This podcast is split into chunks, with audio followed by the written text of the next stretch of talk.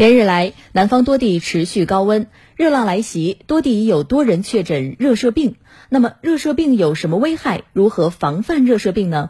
我们来听湖北台记者罗斌、通讯员谢静的报道。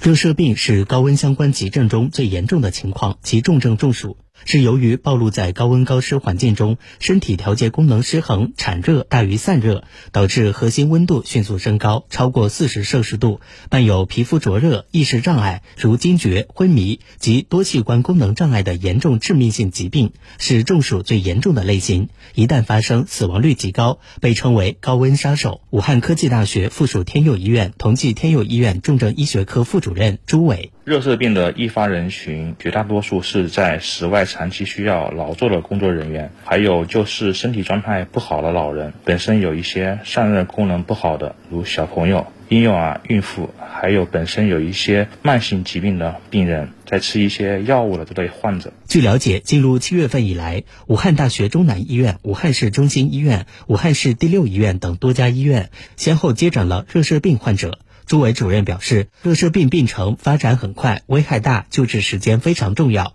一旦拖延，则可能留下不可逆转的脏器损伤，严重的将危及生命。中暑的处理最关键的是迅速降温，对于热射病患者更是如此。如果周围有人发生热射病，应第一时间将患者转移至阴凉通风处，然后让其躺平，物理降温，通风补水，盐水最佳。同时拨打幺二零急救。医院将采取多种方式帮助患者实现体表降温和内脏降温，并开展对症治疗。持续高温天气下，应该如何有效防范中暑？朱伟主任提醒：首先，应注意太阳暴晒时尽量别出门，尤其是老年人，应尽量在上午十点至下午三点间少出门。如果确实有外出需求，最好要有家人陪伴，提前准备好遮阳伞、帽子、扇子、毛巾等。出远门时要带上十滴水、人丹等急救防暑药，以备不测。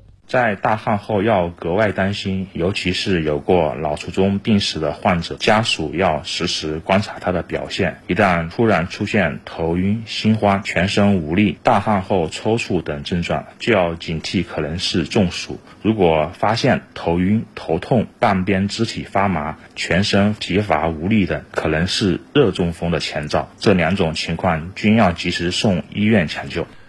天气热啊，一定要防范中暑，千万别染上热射病啊！